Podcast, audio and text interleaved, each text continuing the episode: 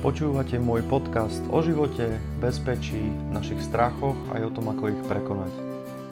Moje meno je Marek Polák a pomáham deťom aj dospelým porozumieť násiliu, agresivite a svojmu strachu, naučiť ich chrániť si vlastný priestor a brániť sa. Vítam vás pri dnešnom ďalšom dieli mojich podcastov. Ten dnešný je záznamom z rozhovoru, ktorý so mnou urobila Anita Kardum na Instagramovom profile nie.obyčajná, neobyčajná a rozprávali sme sa tam o bezpečí žien, o návodoch, ako sa zachovať v nepríjemných a konfliktných situáciách, aj o tom, kde na to nájsť motiváciu. Prajem vám príjemné počúvanie. Dobrý večer všetkým, ktorí sledujete neobyčajnú každý štvrtok. A je to už tak klasické miesto, kde sa snažíme s Petrom Podlesným prinášať rozhovory s neobyčajnými ženami. Um, snažíme sa, aby sme prostredníctvom ich príbehov a zážitkov, osobnosti tým, kým sú. Priniesli vám pohľad na život a zároveň na to, aby ste neobyčajnú začali hľadať v sebe. Um, myslím si, že sa nám to celkom darí, aspoň podľa tých reakcií, ktoré od vás máme, čo nás veľmi teší. Uh, aj dnes večer sa budeme rozprávať, ale nie s neobyčajnou. Dnes večer sa budeme rozprávať s neobyčajným mužom. Uh, človekom, ktorý sa dlhé roky venuje uh, sebaobrania bojovému umeniu. Uh, človeku, ktorý pracuje s bezpečím a ochranou zdravia a venuje sa takým témam, ako je konflikt, eh, ako je agresivita a strach. A mňa teda veľmi zaujíma, um, ako to vieme my, ženy, uh, využiť a použiť v našom živote na to, aby sme sa dostatočne chránili. Uh, uvidíme teda, ako to pôjde. Uh, Marek sa nám už hlási.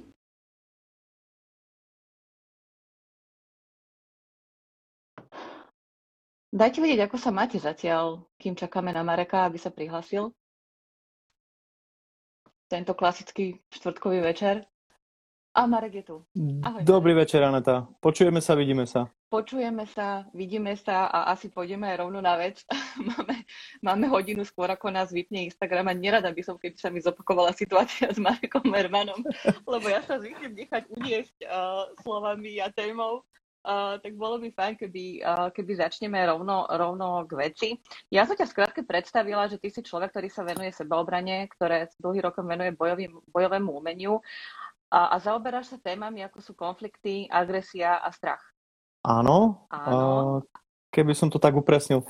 Najprv by som veľmi rád privítal všetkých, čo nás dnes večer sledujú a, a ďakujem za pozvanie.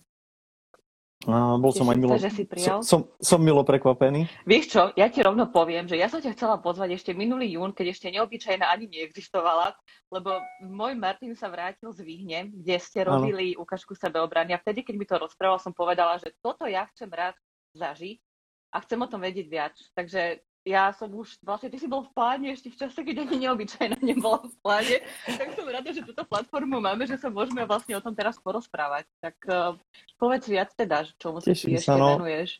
No, uh, povedala si to zhruba dobre. Uh, ja som sa venoval bojom umeniam dlhé roky, v podstate od uh, nejakých 13, 12, 13 rokov. A to bolo ešte v podstate v tom čase hlboký socializmus, takže tých možností nebolo tak veľa. Ono to postupne nejak sa vyvíjalo, posúvalo sa to ďalej a zhruba niekedy v 2013-2014 sa to preklopilo vlastne do tej reality, do tej sebaobrany, keďže tie bojové umenia majú v súčasnosti úplne iný účel, ako je sebaobrana ako taká. Hej. Čiže uh, prešli sme viac vlastne k veciam, ktoré sú prakticky použiteľné, sú jednoduché. Mm-hmm a viac sme začali vlastne aj pátrať po veciach, ktoré sú jednak založené na, na nejakých výskumoch, na nejakých pokusoch a takýchto veciach, čiže e, nemalo by to byť niečo, čo, čo má fungovať, alebo nie, niekto by chcel, mm, aby to fungovalo, ale nie je to nejako, nejako vlastne preverené. A v podstate vždy sme zameraní na veci, ktoré uh, idú cez fyziológiu, a preto ma tešia tento rozhovor dnes, pretože ja si myslím, a naše skúsenosti to aj ukazujú na tých, na tých výcvikoch, že napríklad aj čo sa týka výuky sebaobrany alebo bezpečia pre ženy a pre mužov, že je to e, vo veľa prípadoch rozdielna téma, že sa to nedá, nedá proste unifikovať, uh-huh. keďže jednak tá psychika je úplne iná uh-huh. a jednak aj fyziológia, hej, to si môžeme, môžeme povedať viac potom. Uh-huh. Uh-huh. Čiže A je, je to trošičku iný pohľad a naražali sme tam na viac veci, takže sa nám to postupne takto oddeluje. Uh-huh. A preto vlastne máme také tri hlavné linie. Jedno sú vlastne deti, tínejdžeri, čo sa týka bezpečia sebaobrany zdravého pohybu. A potom sú to vlastne samostatne ženy, takisto čo sa týka sebaobrany zdravého pohybu, lebo aj tam je v tej fyziológii predsa len rozdiel aj v potrebách samozrejme a potom sú samostatne vlastne tie mužské skupiny. Hej. Čiže uh-huh. nejako takto sme k tomu dospeli a na začiatku toho celého bola v podstate asi moja primárna potreba bezpečia. A keďže v tom detstve som treba bol vystavovaný nejakým veciam, čo sa týka šikanovania, tak to ono mi to tak až nedochádzalo. Až postupom času sa mi to začalo spájať, takže Áno, ja si myslím, že tu detstve veľa vecí si neuvedomujeme, že ja sama mám taký zážitok a nie asi úplne príjemný, že keď som mala 13 rokov, tak taký 22-ročný mladý muž si myslel, že si môže so mnou robiť, čo chce. Uh, bolo mhm. to naozaj také taký pokus o znásilnenie a keby tam neprišiel uh, brat mojej kamarátky, tak neviem, ako by to skončilo. Uh-huh. A ja si veľa z toho obdobia nepamätám, lebo tieto veci zvykneme vytesňovať a, a možno sa k ním vrátim uh-huh. až niekedy v terapii. Ale ja si pamätám len moment, že ja som zostala hrozne zamrznutá a že celé moje vnútro bojovalo s tým, že rob s tým niečo a nevedela som s tým nič urobiť. A potom následne po nejakom čase uh, taká banalita, že som bola, si to doteraz pamätám, na terase, na prechádzke, alebo čo to bolo, to, to som musela tak povinne chodiť na prechádzky počas prestávky a prišiel nejaký spolužiak a capol ma tak po zadku. A v tom momente mm. ja mhm. som asi, môj mozog nejak si zapamätal tú reakciu od predtým, ja som sa otočila a ja som mu z fleku dala facku, lebo to bolo jediné, čo mňa v tej chvíli napadlo. A ja teraz vlastne sa chcem aj spýtať, že čo my ženy môžeme urobiť preto, aby sme sa v takýchto situáciách vedeli ochrániť, obrániť, alebo vieme my vôbec na programu, lebo tak vieme, že v strachu reagujeme takými tými klasickými, že útok, útek, zamrznutie, že vieme my sami seba tú reakciu si predpripraviť na to, aby, sme, aby sa nám toto nedialo? No, to je výborná otázka, pretože uh, všetky tieto situácie, tak ako si to dobre povedala, mrzí ma ten zážitok, čo si mala. Mm, uh, bohužiaľ, bohužiaľ sa, sa stretávame uh, s aspoň my stále s väčším množstvom žien, dievčat, a, ktoré majú podobné zažitky alebo boli v podobných situáciách. A ja sám mám vlastne aj klientky, ktoré zažili niečo podobné, takže tá práca je tam veľmi taká špecifická. Častokrát riešime napríklad veci, a kde došlo až po traume, traumatickej stresovej poruche. A to riešime vlastne v spolupráci s odborníkmi, s, s psychiatrami a psychológmi, a keď ten človek je schopný potom treba posunúť ten zažitok ďalej a učiť sa, čo by v tej situácii mohol robiť, tak potom my, my s ním dokážeme pracovať. Hej. Čiže je to každopádne hlboká emočná situácia. Každý konflikt ako taký, to je to, čo sa pýtam na tých prednáškach, keď prednášam, že či niekto zažil napríklad príjemný konflikt. Hej. Keď si spomenieš na slovo konflikt, lebo je toto je konflikt, tak je to vždy nejaká emócia, väčšinou negatívna. Hej, väčšinou je to niečo, čomu sa chceme vyhnúť, čo v nás zanechá nejakú emočnú stopu a to napadnutie alebo takýto zážitok nie je výnimkou. A je to emočná reakcia, to znamená, že naše telo je tou emóciou vlastne ovplyvnené a emóciou je nasmerované k tomu, čo môže robiť. Mm-hmm. To znamená, tam nám tá emócia obmedzí pomerne výrazne naš, našu schopnosť reagovať. No a... dobré, ale tej, tej emócii, OK, tak ale to znamená, že čo? Že my nevieme si predpripraviť emóciu na to, no, aby sme no, po podobnej situácii druhýkrát. Lebo ja si teda pamätám, že keď som dala tú facku tomu chalanovi, že to muselo odniekať ďalej ísť, čo moje telo si pamätalo, že aj ja už si nedovolím, aby mi niekto druhýkrát urobil toto isté. Tak. A, a skoro isto som presvedčený, že tú facku, ktorú si dala, si si uvedomila až potom, čo mu dopadla na tvár. Áno, áno, lebo to, to znamená, že to bola... neviem ako. Áno, áno, to sú, to sú tie spontánne reakcie, lebo prirodzená reakcia, keď, keď sa ti deje niečo, čo nechceš, prirodzená reakcia je to dávať preč. Uh-huh. Hej, to znamená mhm. tlačiť to preč uh-huh. od mhm. seba, všetko zlé uh-huh. chceme dávať preč, to je uh-huh. takéto gesto, čo poznáme. Čiže tam je to prirodzené. A ty si mala dobrú reakciu v tom, že tá reakcia išla do tej reaktivity, to znamená, že urobím niečo, ale tak, ako si povedala, e, čas prirodzených reakcií je napríklad to zamrznutie. Uh-huh. Hej, to znamená, že zmrznem a neviem, čo mám robiť. Uh-huh. A to je vlastne pozostatok ešte starých reakcií voči predátorovi, že sme týmto spôsobom vlastne sa prestali hýbať uh-huh. a dúfali sme v to, že nás predátor neuvidí. Robím hej. sa mŕtvy, hej? Áno, nie, niečo v tom, spôsob, niečo v tom, v tom uh, duchu. A my toto presne využívame pri nácvikoch a robíme to zážitkovými nácvikmi. V tom je to možno trošku iné uh, od nejakých nácvikov techník, ktoré zo seba obranou ako takou, veľa ľudí ma nemá rád to za to, ale nemá až tak veľa spoločné. ukazuje sa nám aj pri tých nácvikoch, že ľudia, ktorí naozaj majú veľa nacvičené, veľa natrenované, to je jedno, či to, je, či to sú muži, či to sú ženy, keď ich dostaneme pod e, emočný stres pri nácviku v tých ochranných oblekoch, tak e, sa zapájajú úplne hrubá motorika, jednoduché púdy, to znamená nejaký jemný pohyb alebo nejaký komplikovaný pohyb nie je veľmi možný v tej prvej fázi. Neskôr už áno, ale v tej prvej fáze nie.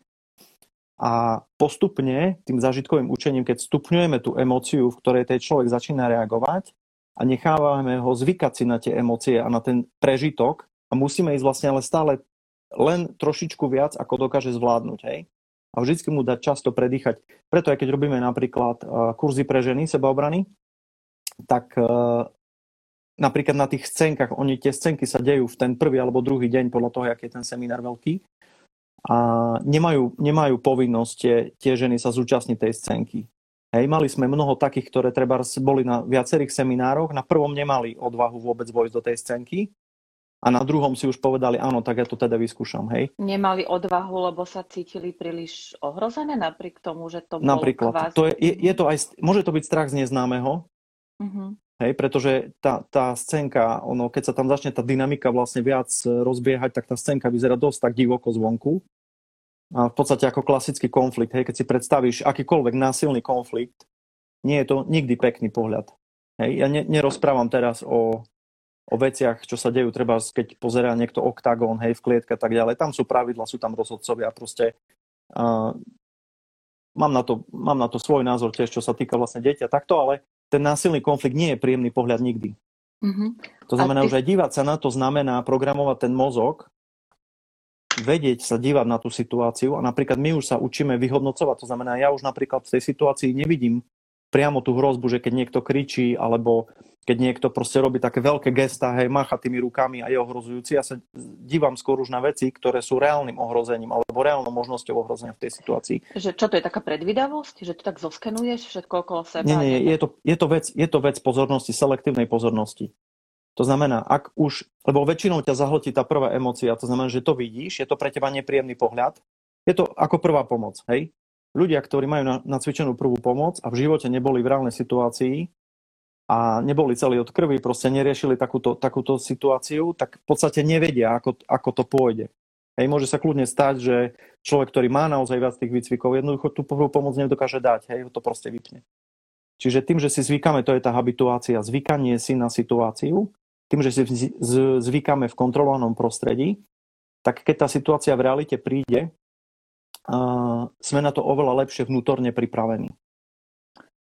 Hej? Rozumiem, takže ty, ty dokážeš v podstate ako keby a rozpoznať možno v začiatkoch nejakú svoju emóciu, vedieť, že čo sa ti deje a potom naďalej s tým pracovať uh, tak, že si to natrenuješ ako keby tú reaktivitu? Uh, nie. Ja sa, ja sa spoznám v tej emócii. To znamená, okay. zistím sám na sebe, to je, to je, to, je tam jedna z tých tém, to je tá situačná pozornosť. A toto je pozornosť voči sebe. To znamená, dokážem rozpoznať, čo to robí s mojím vnútrom, aká emócia sa spúšťa. A tým, že tie emócie dokážem dostatočne dobre u seba odsledovať a mám ich spracované a viem sa veľakrát vyhnúť tomu, aby ma tie emócie paralizovali, aby sa u mňa spúšťalo to zmrznutie.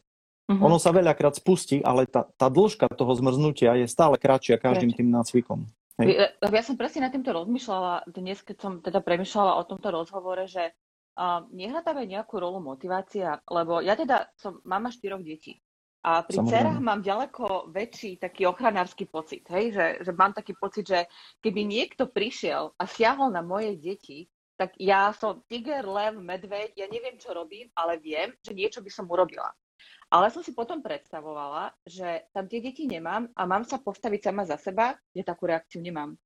Skôr mám potom tendenciu sa možno zlaknúť, um, ísť do ústrania, uh, ja neviem, len taký moment, že idem domov, keď idem večer z nejakej žúrky a teraz prídem a odomýkam vchod, každý krát sa obzerám, potia sa mi dlane, začne sa mi bušiť srdce. Ja to normálne odomkneš, prídeš domov, dáš kľúč, odomkneš, vojdeš. Ale mne to trvá ďaleko dlhšie, lebo ja už mám pocit, že niekto na mňa skočí zo zadu a to mám 42 rokov.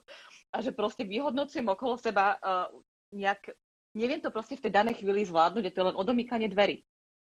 Že ako ja, čo môžem, a to podľa mňa má veľa žien, to, mo, asi mi to teraz dajú za pravdu, tí, čo počúvajú, že čo my môžeme vlastne v takejto chvíli urobiť. A nemáme teraz tréning, nevieme sa na to učiť, nevieme si na to zvyknúť. Čo by si takéto žene teraz poradil, že v takejto chvíli konkrétne urobiť? Rozumiem. A dve veci. Vrátim sa k tej prvej, čo si povedala, že si mama štyroch detí.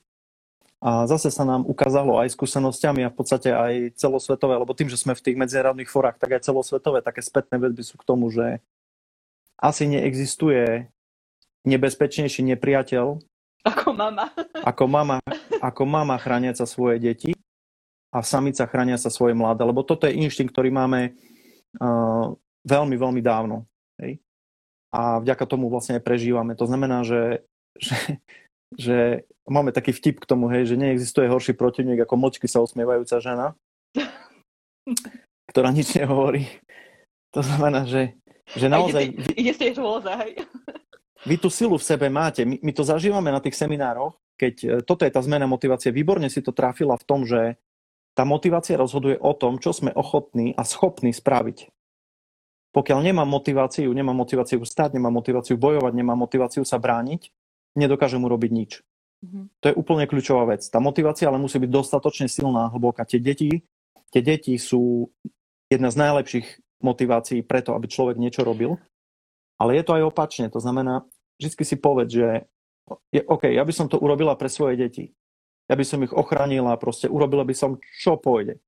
A keď ti to otočím opačne, prečo by si to neurobila ty pre seba, keď si sama, keď si rovnako dôležitá pre tie svoje deti, ako sú oni pre teba?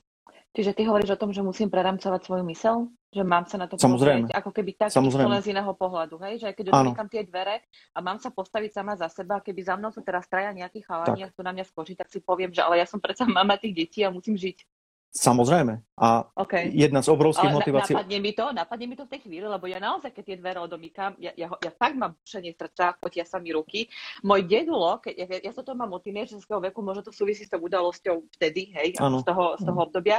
On mi hovoril, že vieš čo, vždy musíš mať druhé kľúče, a, a on mi hovoril, že mám si druhé kľúče chytiť do ruky, do pravej a dať ako keby ten hrot toho kľúču medzi ruky, ako keby máš boxera.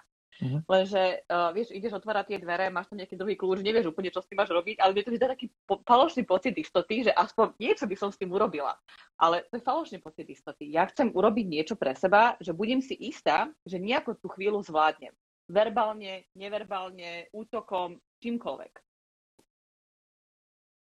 Uh, tak ako rozprávaš, tak idú mi témy, lebo to, čo si povedal, ja tam vidím 5 ďalších paralelných tém, ktorými smermi sa môžeme uberať, okay. čiže to skúsim to držať v tom, v tom úzkom, úzkom uh, páse, aby, aby z toho bola nejaká výťažnosť.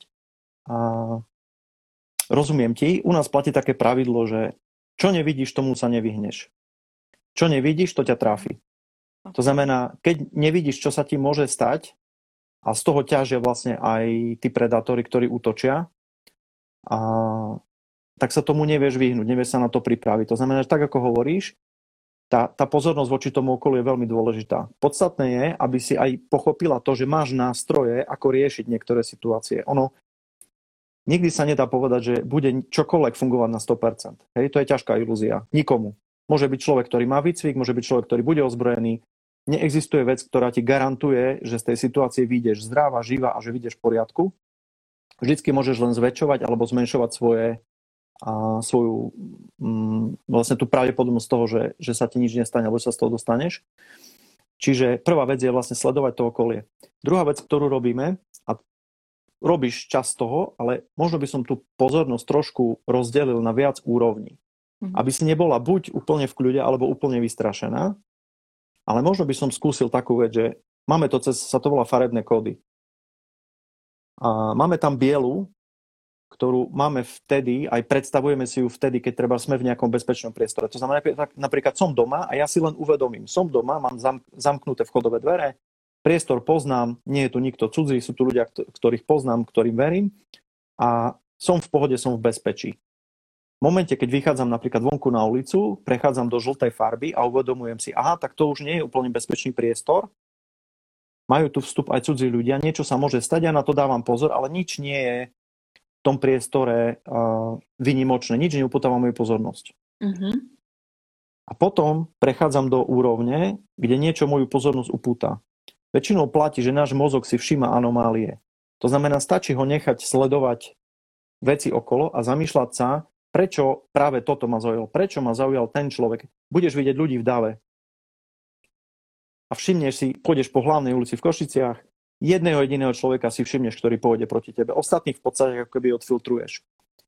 Neviem, či poznáš ten pocit, ale je to také, že, že nie... Poznám to, poznám to v lietadle. Niečo ťa upúta. Vstupím do lietadla a skenujem pohľadom ľudí, kto môže byť potenciálny terorista. Nič tým, že to v tej chvíli neurobím, uh, ale áno. Oba... uh, no, to, to je práve aj tá zrada. To na odľahčenie, že... to na odľahčenie. Hej, hej, hej, hej, to je tá, tá zrada trošku, že väčšinou tí, tí najnebezpečnejší nie sú viditeľní na prvý pohľad. Uh-huh. Ale uh-huh ale a, máme v sebe systém, ktorý keď nie je veľmi zahltený a, a máme ho trošku aj, aj vyladený, tak dokáže zdetekovať potenciálny problém. Hej? Mm-hmm. A tých, tých pár percent, to sú tí najhorší, to sú tí psychopati. Ten zvyšok sa vždy dá nejako, nejako zmáknuť, ale tých 4 až 6% populácie sú tí, kde, kde to proste nevyke, neukecaš. Hej, kde musíš proste fyzicky niečo spraviť, kde mm-hmm. a, musíš robiť nejakú prudkú akciu na to, aby ti to zvyšilo šance. Čiže keď sa vracaš, keď sa vrátim k tomu, vracaš sa večer domov a to, čo cítiš, je pravdepodobne už asi úzkosť. Hej? To znamená, že je to také na, na tej hrane, keď to tak vnímam, ale možno by som to použil ako ten motor na to, že uh, idem do tej situácie, som si vedomá, že tá situácia nie je pre mňa komfortná, ale tieto možnosti mám. Hej? Čo sa týka tých kľúčov v tej dlani, a robíme to tak, že väčšinou to na tých seminároch všetko skúšame, aby sme ukázali, čo funguje, čo nie. S tými kľúčmi je trošku problém v tom, že keď ich držíš tak, že, určite. že sú... No to, to je, je jedna placebo, vec. To je placebo. Druhá vec je tá, že keď tie kľúče sú pomedzi prsty, je aj pekná fotka na, na, na nete koluje, tak vlastne sa roztrhne tá koža medzi prstami, keby náhodou si udrela, hej, čiže znefunkčí ti to tú ruku, to je proste Ale to posledné, čo chceš. To lebo adrenalín, vieš, teraz si akože pocítiš až následne, že sa ti niečo stalo. Každopádne nechcem mať nefunkčnú a už, už vôbec nie hlavnú ruku. Hej? To znamená, že je to moja práva, Jasne. lebo logicky si to dáš do tej pravej ruky. Hej? Čiže ano, ano. sú potom ďalšie možnosti. Každopádne straženie si priestoru okolo seba. To znamená, ak nie je niekto pri tebe na, na vystretú ruku alebo zhruba do tých dvoch metrov, tak kým by k tebe došiel a zautočil, vždycky máš čas plus minus niečo spraviť. Hej? Čokoľvek kratšie ti dáva tak krátku reakčnú dobu, že už nebudeš stíhať robiť nič. Mm-hmm. Hej, vždycky, vždycky on, keď sa rozhodne niečo spraviť prvý a bude od teba na vystretú ruku, vždycky to stihne. Mm-hmm. To, to skúšame aj na tých seminároch, veľa napríklad mužov tomu veľmi neverí, ale keď ideme na akciu, reakciu, tak v podstate ho trafíš vždy, keď on nevie, kedy tá rana príde. Pretože tá reakcia, kým on spracuje podnet, že sa niečo deje, to sú radovo desatiny sekundy mm-hmm. a jednoducho sa to fyzicky nedá stihnúť. Hej, mm-hmm. časovo to proste nevidie. Čiže strážiť si svoj vlastný priestor držať si čokoľvek cudzie minimálne na vystretú ruku. A keď máš tento priestor strážený, chránený, tak v podstate nemáš tam nikoho, kto... Ale vieš, nemáš veľmi, lebo domýkaš dvere tak, že máš celý svet za chrbtom. No ale nejak si k tým dverám prišla. To je pravda, že asi to skôr... Čo tam bolo okolo? No jedna zo scénok, čo cvičíme napríklad s, s našimi juniorkami, lebo mám takú výbornú skupinu junioriek na sebaobrane, tak uh, jedna zo scénok, ktorú cvičíme, je ako nevojsť, alebo ako vojsť do vchodu, keď pri vchode stojí cudzí človek. Napríklad. Hej? No? Čo spraviť? Ako? Ako? Tak tých technik, tých technik je tam viac. Jedna z nich je tá, že aby si ho vôbec všimli. To znamená, keď idú k tomu vchodu, vidia ho tam, pokiaľ sú dostatočne ďaleko, uh, jednak väčšina z nich už má telefon, to znamená, vedia zavolať rodičom, vedia ísť cez zadný vchod, vyhnúť sa mu. To znamená, ak sa dá tej situácii vyhnúť, treba to spraviť, hej. Ďalšia vec je inštinkt, intuícia, ktoré ale netreba preceňovať.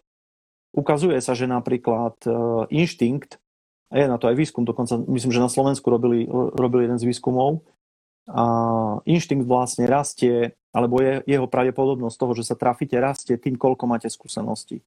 Mm-hmm. Hej? Je to jeden, jeden z dôležitých faktorov v danej oblasti. To znamená, že, že síce áno, treba ho počúvať, len treba mať na pamäti, že niekedy a, a, asi, sa môže Asi v tej chvíli nie je úplne uh, ten inštinkt, že, že ťažko v danej chvíli asi rozoznáš, že koľko tam je um, taký nereálny strach, ktorý ťa ovláda a koľko je skutočný inštinkt, že niečo ti hrozí. No, to, to sú práve tie situácie toho nácviku. Hej. Mm-hmm. Keď to nacvičujeme, tak my zdvíhame tú, tú hladinu tej emócie tak, že vlastne aj my útočíme v situáciách, ktoré nie sú očakávané. Ty nevieš, čo sa bude diať v tej situácii. Nevieš, no. Hej? A ide mi o to, že my to urobíme bezpečne tak, aby sme v tebe vybudili ten stres, tú stresovú reakciu emočnú, aby si ju ty zažila na sebe, dokázala ju spracovať a porozumela jej u seba. A keď sa ti potom stane v reáli takýto zážitok, tak už budeš ten pocit poznať a budeš vedieť, že toto je zle. Okay, Teraz čiže, sa dá, čo na, proste na, deje, hej? čiže naučíš v podstate tú svoju mysel, alebo, alebo asi Áno, celý ten biologický, je to biologický systém, to je, je to aj, tak, aj telo, strach, hlava. tak strach my vlastne potrebujeme a strach máme k tomu, aby sme vedeli prežiť v zásade. Hej? Že nás ten, ten, ten strach vyhodnocuje v každej chvíli, že ja neviem, že toto je pre mňa zle, alebo toto pre mňa nie je zle. Či? No áno, sú to, sú to vlastne základné stresové reakcie, hej, ktoré to telo na niečo pripravia a e, to sú úplne bazálne, tie, ktoré nám umožnili prežiť. Hej. Čiže ten strach je Mhm. naozaj na to, že niečo zlé sa deje, len tiež je to rozdiel, lebo to je, to je jak, jak cibuľa. Hej. Tým, tým, v čom žijeme teraz, nám to vrství veľa rôznych emócií, pocitov a tie emócie, pocity je trošku rozdiel, ale napríklad tie bazálne emócie, ktoré sú, tak e, niekedy si ľudia napríklad milia obavu, čo môže vznikať treba pri tej úzkosti. Hej, to je strach, ktorý nemá opodstatnenie. Mhm. To znamená, keď máš človeka, ktorý má takéto úzkosti, on nemusí vedieť dobre rozlišiť ten biologický strach, tú emóciu. Hej? Jasne. Čiže Dobre, ale to, To je tiež jedna z vecí, cez možno- ktorú potom prechádzame. OK, No. toto bol taký, že môj prípad, že súvisí to možno s minulosťou, súvisí to s tým, že ja som teda bola nejaké obdobie vo vojne a že veľa iných strachov. Ale zoberme si možno takú situáciu, že ide teda žena domov z práce večernou MHDčkou, je tam tma, 10 hodín a vojde do autobusu, kde je nejak, možno len nejakí traja mladí muži, ktorí už na nich vidí, že už po nej pozerajú, už dávajú také tie poznámky, že a čo ty tyca, vieš, tí muži vedia byť, alebo chalani, um, taký um, uh, neprimerane uh, pasívne agresívny a, a hrozí. A teraz ona vyhodnotí, že OK, ja sa tu necítim bezpečne. Najbližšia zastávka bude o 3,5 minúty. Čo ona môže robiť? Otočiť sa, ignorovať? Alebo nejak tak zaujať nejaký taký postoj, že vieme, že keď sa nadýchneš, vyrovnáš sa, dvihneš plecia, že ako No. keby získaš takú možno nejakú Trošku. len fyziologický moment, že sa cítiš lepšie? Čo?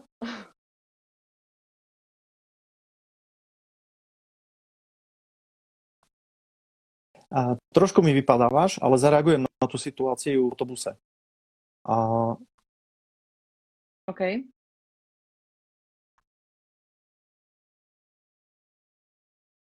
Môže byť... Počujeme sa? Ja ťa počujem, áno. Teraz to trošku vypadáva. Teraz? Mhm. Ja ťa počujem stále. Hej? Teraz nie. Dobre, vo mne to trošku seká. Čiže tá situácia s Mhm. tým autobusom, hej, jedna, jedna z vecí je tá prvá, to znamená, že už dopredu... Teraz? Teraz si vypadol. Ja tu mám, že plný signál, tak neviem, že No, myslím, že by to malo. A teraz, Teraz sa počujeme? No nič, dobrá, do toho autobusu, áno, počujeme.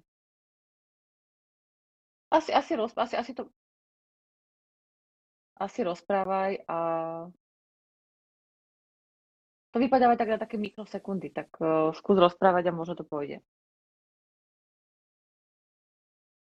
A teraz nám nejdeš. Počuť oboch. Píšu nám, že počuť oboch. Tak asi len rozprávaj. Počuješ ma? Áno, ale Teraz si sa vrát- píšu nám, že počuť oboch, takže asi... Vra- asi okay, vrátila asi si sa, takže už sa vidíme. Mhm. Dobre. A, čiže za mňa jedna z Áno. prvých situácií je to, že vôbec vlastne vieš, že pôjdeš v takomto, v takomto čase MHDčkou. Hej? To znamená, že už dopredu, ty už dopredu môžeš vedieť, ak to nie je mimoriadna situácia, vždycky máš alternatívu, či už taxík, či už proste bol čokoľvek. To je jedna z vecí. Hej? To znamená, že už predtým tú situáciu v tej hlave riešiš a premýšľaš o tom, kde Dobre, sú trebárs to, že inak to nejde. Proste, tam vojdeš, no povieš ja chápem. inak to nejde, musím ísť. Chápem, nejde to in... Rozumiem. Rozumiem. Rozumiem. A veľmi závisí potom už od tých ľudí, alebo od, od toho, akí tí ľudia sú v tom autobuse. Hej. To znamená, že, že či to je partia, to znamená, sú traja spolu, alebo je to každý sám, hej. A ďalšia z možností je tam, sa to stalo vlastne mm, môjmu synovi v autobuse v Košiciach, kde syn tiež vlastne má, má ten výcvik sebaobrany vlastne za sebou a stalo sa mu to, že nastúpila tam partia, ktorá nemala listky a bola taká Počuješ áno? ma? Ja áno. Trošku to seká, ale počujem ťa. Áno, lebo nám písali, áno, sekalo to, lebo, lebo nám písali, že posledné počuli, keď tvoj syn vošiel do električky. Takže asi dve minúty dozadu. do autobusu. Asi by bolo fajn, keď to teraz počujeme, aby si to asi, asi zopakoval. Lebo no, teda, a, a dobre, ja, ja dopoviem, dopoviem, ten, dopoviem ten príbeh, lebo to súvisí vlastne s tým, čo si hovorila ty. Že vlastne on okay. už je ten, ktorý má zažité tie semináre s nami. A, mm-hmm. a, a on robil vlastne to, že v momente, keď sa to stalo, že oni tam vlastne nastúpili do zadnej časti autobusu, co stalo v Košiciach.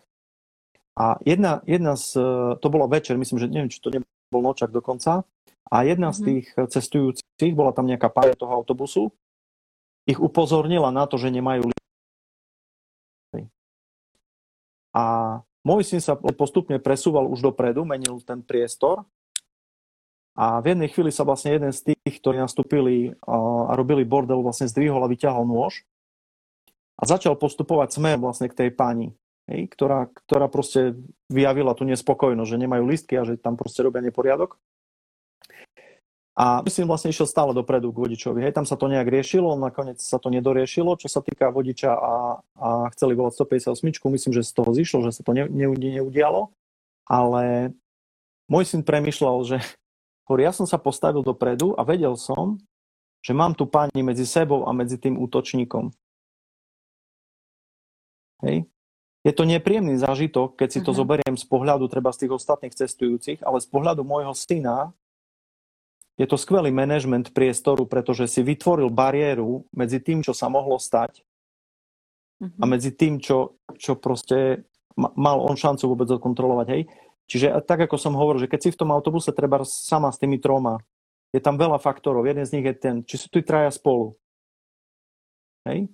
To znamená, ak nie sú, ty môžeš získať niektorého zo spojencov. V tých výcvikoch, čo robíme na seminároch, napríklad e, bež na verbálny kontakt, bežný, hej. Niektorí ľudia to nezvládajú, sa stiahnu pri tom kontakte, ľudia z tej druhej strany to mm-hmm. budú cítiť. A tým, že ty treba zdáš najavo ten, ten obrovský strach, čo máš vnútri vôbec toho kontaktu, lebo si tam sama, hej, oni sú tam traja a jedne musia byť spolu, tak oni už potom to dokážu využiť. Je to už je tá voda na ten ich mlyn, hej. Čiže aj také nejaké asertívne ohradenie sa, ak to prekračuje určitú hranicu, alebo nenechať sa zatiaľ zbytočne do konverzácie, ale nebyť ten, ktorý je vlastne stiahnutý, hej? Čiže hovoríš o tom, že, že treba niečo povedať? Že nejako, nejako sa vyjadriť? No, alebo závisí. len nejak klamať Ako... telom, že vlastne nebojím sa, hej, že som v pohode? Uh, nie, celkom, ide skôr o to, že tá situácia určuje, čo môžeš spraviť. Lebo situácia vždy povie, toto môžeš a toto sa nedá. Hej, keď ten autobus ide, ty proste nemôžeš vystúpiť. To situácia povie. Hej. To isté, keď sú tam traja, začnú do teba dobiedzať a jeden si sadne k tebe, nemôžeš vstať, druhý sa postaví pre teba, nemôže vstať a tretí sa proste postaví ku dverám, tak vie, že si zmeškala pravdepodobne nejaký moment, kedy si sa mohla presunúť v tom autobuse trebárs k tomu vodičovi dopredu a už musíš len zachraňovať to, čo sa stalo. Hej, ešte stále sa plus minus vieš nejakým spôsobom možno z toho dostať, vyrozprávať, ale už potrebuješ mať ďalší plán v hlave.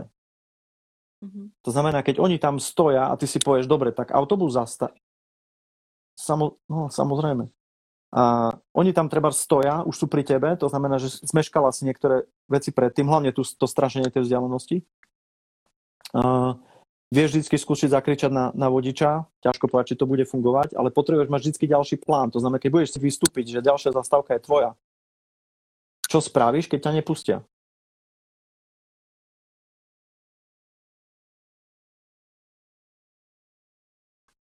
Čo, čo spravíš, keď ťa pustia, keď ťa pustia a pôjdu za tebou? Hej, to sú, to sú toto, ďalšie toto plány. Toto napadlo, že vyjdem von a... Tým, že tu vzdialenosť... Toto, že, že vyjdem von a čo teraz? No, samozrejme, to, je to nepríjemná situácia, to vlastne, lebo už teraz je to zachraňovanie toho, čo sa pokazilo. A to, čo sa pokazilo, je tvoja vzdialenosť. Hej, vzdialenosť a bezpečie. To znamená, že mm-hmm. Jednak, keď nastupuješ do toho autobusu, vieš si vybrať, kam nastúpiš. To znamená, ten autobus prichádza veľakrát, ho vidno vnútri. Vidíš, kde sa to dá rozobrať, kde sa to dá, dá sadnúť. Vieš, vieš si presne tak, bezpečné miesto k šoférovi. Nevýhoda v tom je tá, že nevidíš za chrbát. To znamená, že nesadneš si, ale budeš stať pri šoférovi napríklad tak aby si mala výhľad na autobus, cez predné dvere nepúšťa nikoho, dovnútra napríklad, tak už máš kontrolu nad tým priestorom. Hej? Už, už je to taká tá pozornosť. A to je to, čo som vravel na začiatku o tých uh, farbách. To znamená, že autobus pre teba vždy bude žltá až oranžová. To znamená miesto, ktoré zásadne nie je bezpečné.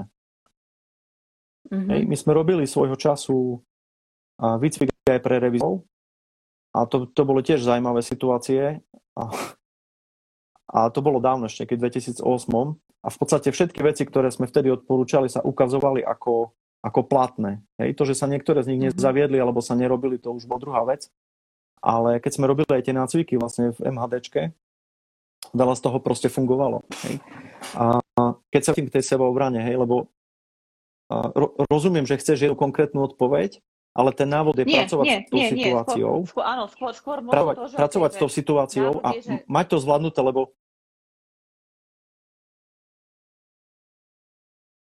No, skús to zhrnúť. Že... Čo ti z toho no, vyšlo? No, zhrňam, no, no vyšlo mi z toho to, že keď sa ocitnem v takej nejakej situácii, tak možno uh, už predtým, ako kamkoľvek idem, že idem teda do mesta, viem, že sa budem vrácať po tme a viem, že inú možnosť nemám, lebo tomu vypnúť neviem, tak si premyslím trasu, ktorou pôjdem domov, asi, že možno teda po najsvetlejšej ulici alebo niečo, alebo ulici, ktorú poznám, že viem, že ako sa tam tie ulici, kde sa dá ísť, možno kvázi nejaké unikové východy. Uh, asi teda to, že nebudem na telefóne, nebudem počúvať hudbu v sluchatkách, že asi budem skôr počúvať všetko, čo sa okolo mňa deje a vnímať to, aby som bola... Ale víš, to je také desivé, že teda áno. má byť vždy vo fáze pripravenosti, že kde je tá hranica medzi tým, že, že čo je to no.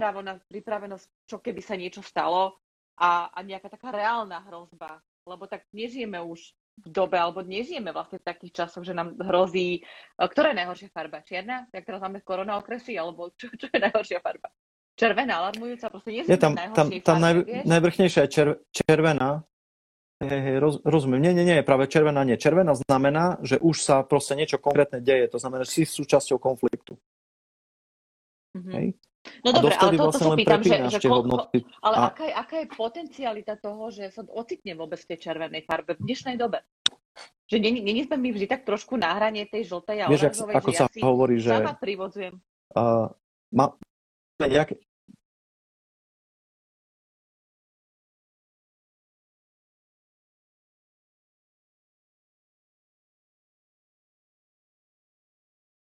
máme nejaké oneskorené uh, vysielanie, že až teraz počujem, že ty ho počuješ, čo ja hovorím.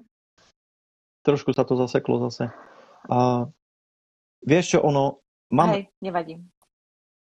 A, napríklad teraz e, riešili sme takú situáciu, e, máme klientov, ktorí napríklad e, majú úzkosť z toho, že, že sa stali vlastne súčasťou takéhoto niečoho a že boli napadnutí, tam bolo aj reálne ohrozenie.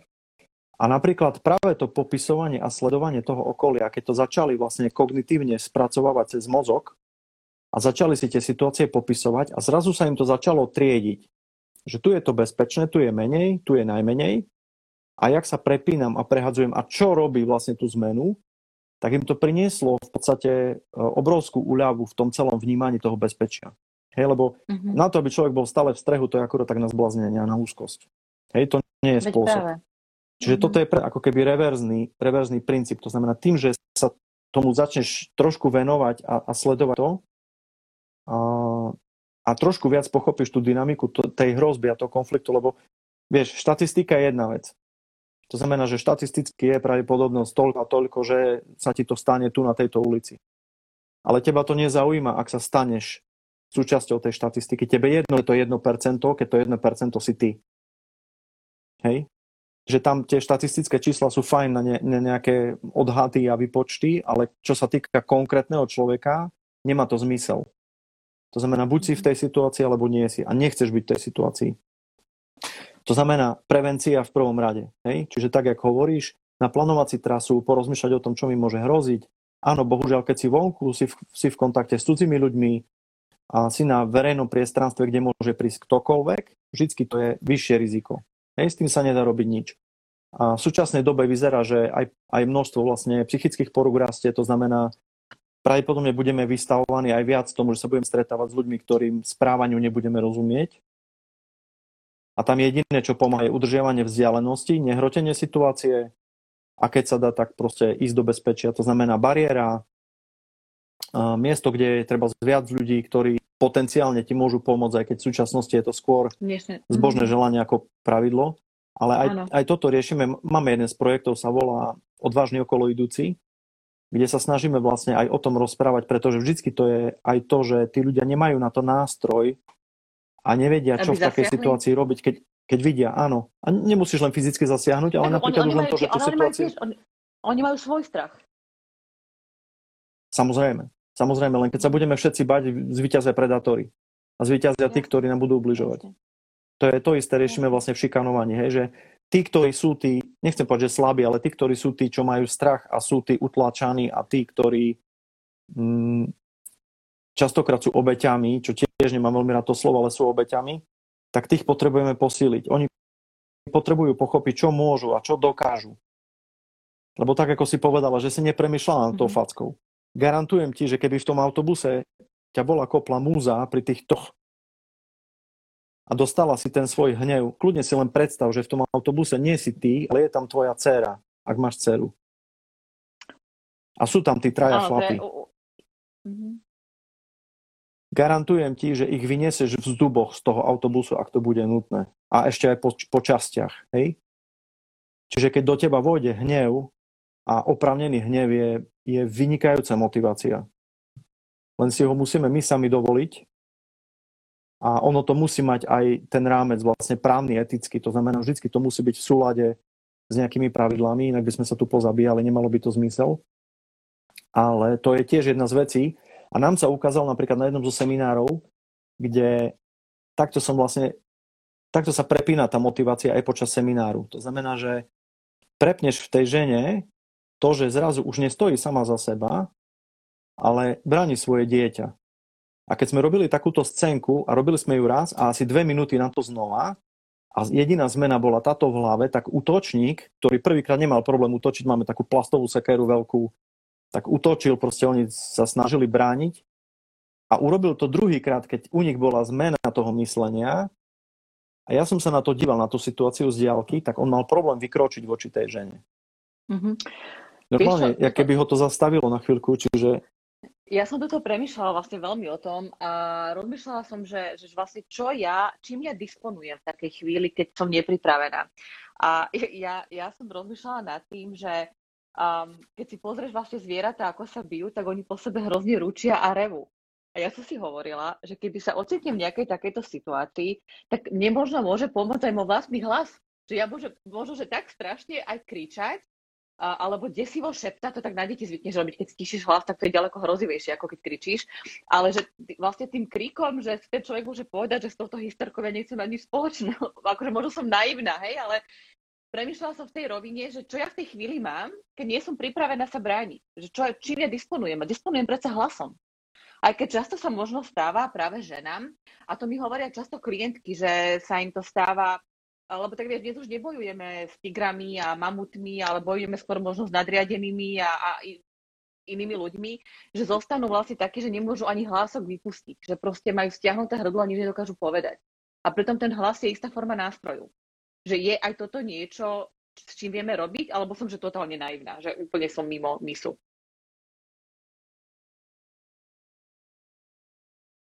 Nie, nie si. Ako je, to, je to nástroj, ktorý používame ale tak, ako hovoríš, eh, prvá vec je vôbec ho vedieť ovládať v tom strese. To je tiež to, čo trénujeme. To znamená, trénujeme intenzitu hlasu, ktorú dokážeš vedome používať a meniť v takej situácii. Len zase to je len jeden z nástrojov. Hej? To znamená, vždy musíš mať plán. To spravím, keď to nebude fungovať. Samozrejme, ale čo spravíš, keď to Použijem nebude fungovať? A, a reakcia? Použijem kolena. Výborne. Použiješ kolena, kolena lakte, perfektne, nič viac nepotrebuješ. Použiješ kolena lakte. Keby to nefungovalo, použiješ ich znova. Keby to nefungovalo, nájdeš si predmet, ktorý použiješ, ale vždycky budeš mať ďalšiu odpoveď na to, čo spravím, keď sa niečo pokazí. Lebo v podstate sebaobrana je o tom, vždy opravuješ niečo, čo, čo sa pokazí, lebo ty nevieš, kedy tá situácia príde, ty sa na ňu nemáš šancu pripraviť. Vždycky si vyberá útočník útoku. Nikdy nie, nikdy nie ten napadnutý. Hej, to znamená, ten útočník má vždycky minimálne tieto tri výhody. Ďalšia vec ženskej sebeobranie, to je tiež obrovský mýtus. A sila a, sila a hmotnosť majú proste zmysel. To znamená, keď máš útočníka, ktorý je ťažší a silnejší, vždycky z nich problém. Pokiaľ nemáš nejakú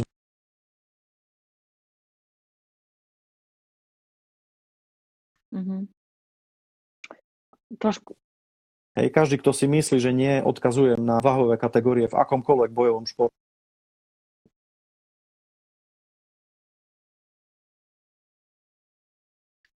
asi si nám zase trochu vypadol.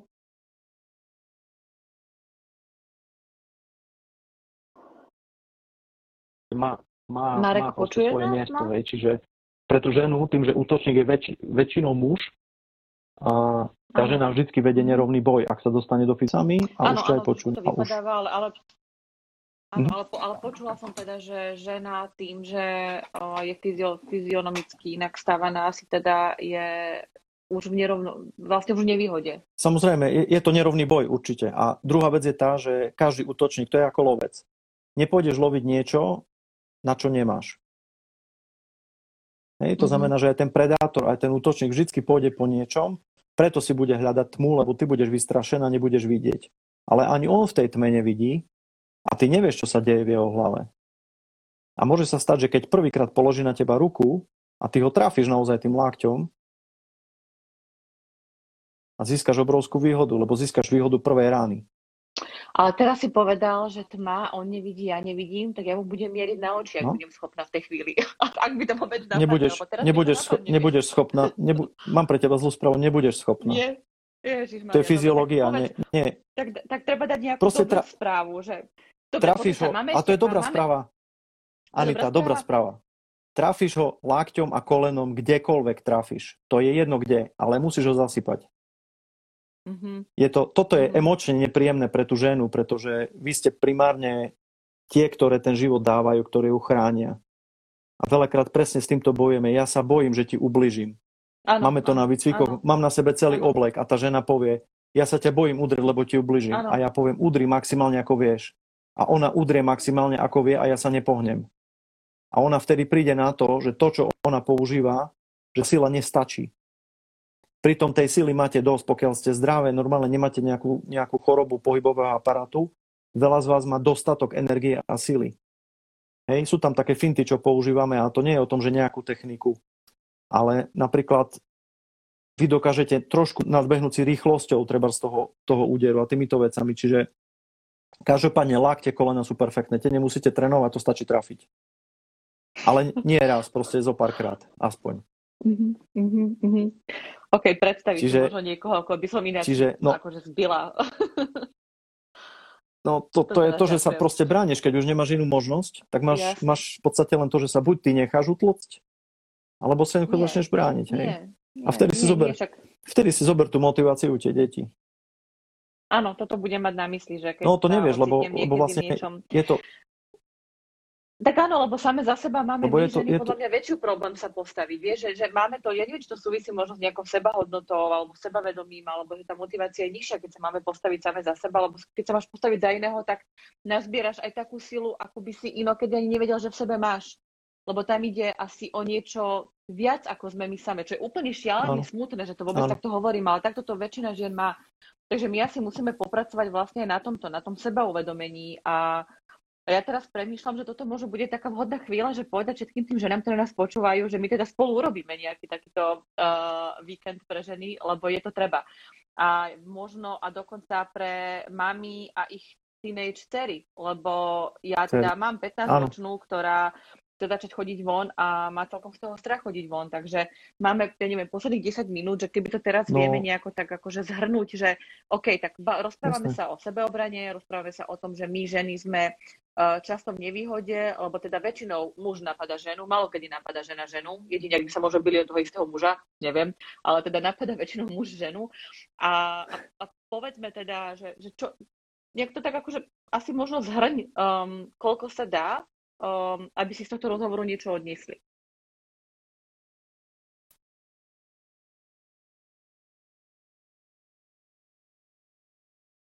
No, Určite to, určite to je o tom uh, všimať si okolie.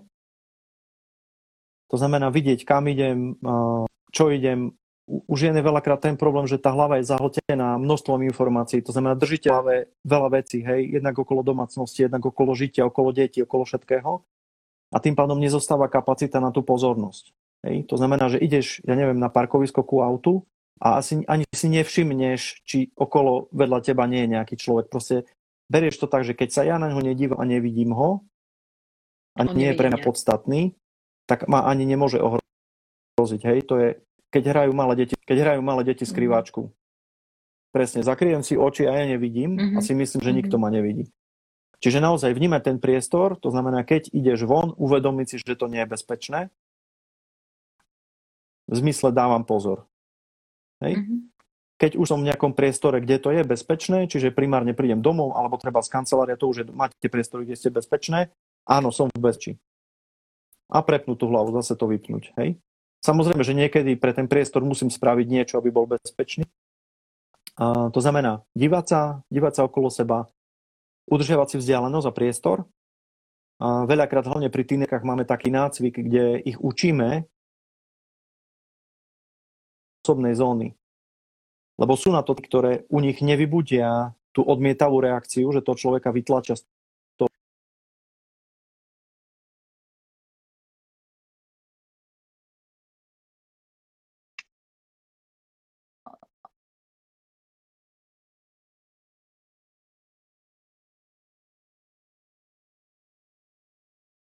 Mm, asi vypadávaš opäť.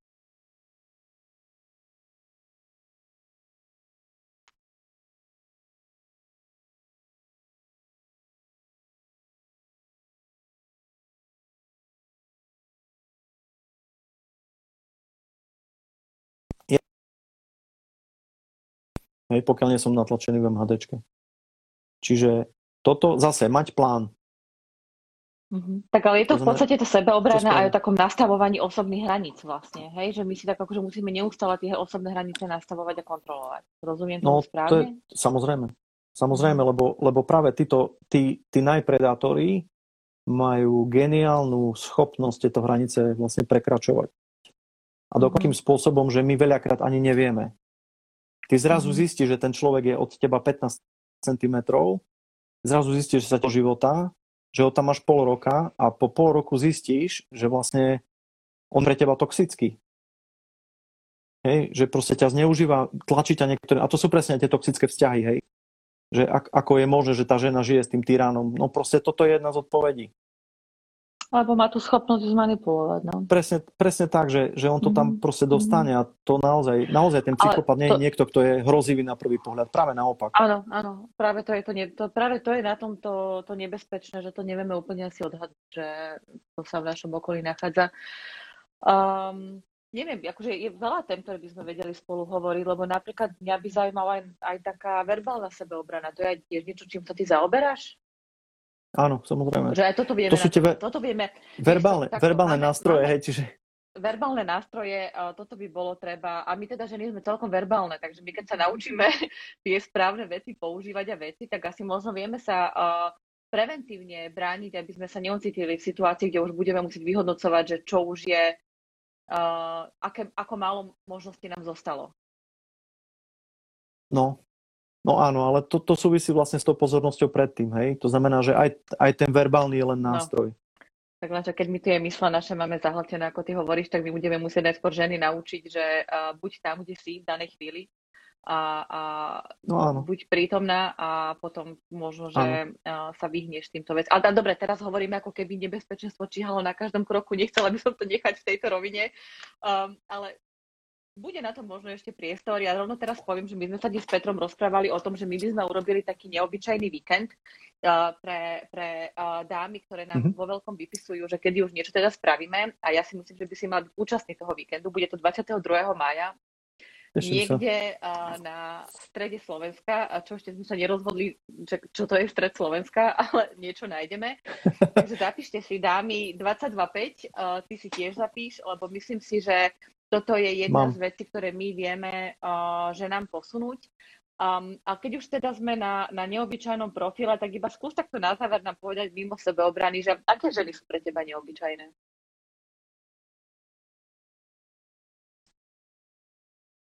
A môžeš to prosím ťa zopakovať, lebo mi to vypadlo úplne. Hej, že máme posledné minúty a nebudeme sa už venovať sebeobrane, Počuješ ale ma? sme na ženskom profile. A mňa by sa... Áno, ja ťa počujem. Ty mňa? počujeme sa? Áno. Ja ťa počujem. Mi to úplne, úplne mi to vypadlo, teraz to Vieš, seklo. čo, ja, ja, ja budem asi mať také tabulky pre istotu do budúcna, sa pripravím. Um, že pýtam sa, že kto je pre teba neobyčajná žena?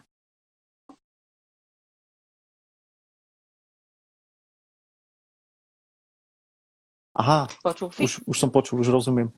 No, kto je neobyčajná žena pre mňa? No, moja manželka asi v prvom rade. A za, to, za to, že to so mnou dáva a ja s ňou. A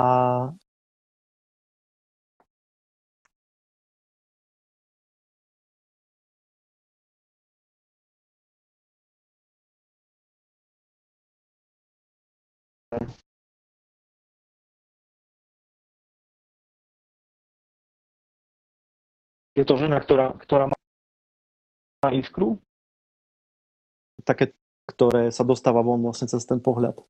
Čiže to, to je pre mňa to je pre mňa taký charakter asi to tej neobyčaj, neobyčajnosti ako takej. A myslím, že veľa ľudí, aj veľa žien to má v sebe, len niekedy je to naozaj asi zahmlené práve tými povinnosťami a tým všetkým, čo vlastne ide, čoho je naozaj proste niekedy obrovské kvantum. Ako ja, ja vždy tvrdím, že keby, keby muži mali rodiť a vychovávať deti sami, tak by sme vymreli proste za jednu generáciu, si myslím. Lebo to by asi nešlo, ale na druhej strane si zase myslím tiež, tiež, že, že vlastne od určitého veku napríklad tú výchovu chlapcov majú z veľkej miery preberať aj muži napríklad. Určite, určite, určite. Uh, tak uh, o tom toto je veľká téma. Aj Peter, ktorý robí prechodové, uh, teda zaoberá sa prechodovými rituálmi a tak. Ale, ale vieš, Áno. že, že OK, my, my ženy zvládneme aj rodenie, aj vynosenie, aj výchovu, a len teda vy muži nám dajte na to priestor, uh, chránte nás tam, kde si za nami, buďte náš prvý sebeobranný prvok, uh, fyzický, verbálny, mentálny a, a potom my zvládneme čokoľvek. Takže uh, tá neobyčajnosť možno u tej každej jednej aj týmto bude posilnená. Takže asi dámy, treba si nájsť správneho partnera a potom to bude ľahšie. A ja, Marek, ti ďakujem, že si prijal pozvanie, aby som sa Áno. s tebou rozprávala samozrejme aj, aj dlhšie. Um, a myslím si, že bude na to priestor na tom víkende, dohodneme sa detaily. Ty sa to vlastne teraz dozvedel, že, že ťa pozývame na ten víkend. Super, že si to rovno poznačil, teším sa. A Mám to zapísané, sa- hej, hej, hej. Áno, a budeme sa o tom rozprávať tam viacej a naučíme hlavne ženy a tínedžerky sa brániť, lebo Tak, nehovorím, že nebezpečenstvo je všade, ale nech sme pripravené. Nech teda preventívne pripravíme Tak. naše emócie, aj našu možno amygdalu a všetko, čo potrebujeme k tomu, aby sme sa vedeli verbálne a fyzicky obrániť, keď nemáme správneho muža po ruke. Takže ďakujem ti, vidíme sa uh, v maji a vás všetkých pozdravujem a teším sa, že ste tu s nami tento večer opäť boli a budúci štvrtok sa vidíme opäť. Pekný večer. ďakujem, Ahoj. ďakujem a ja pekný večer.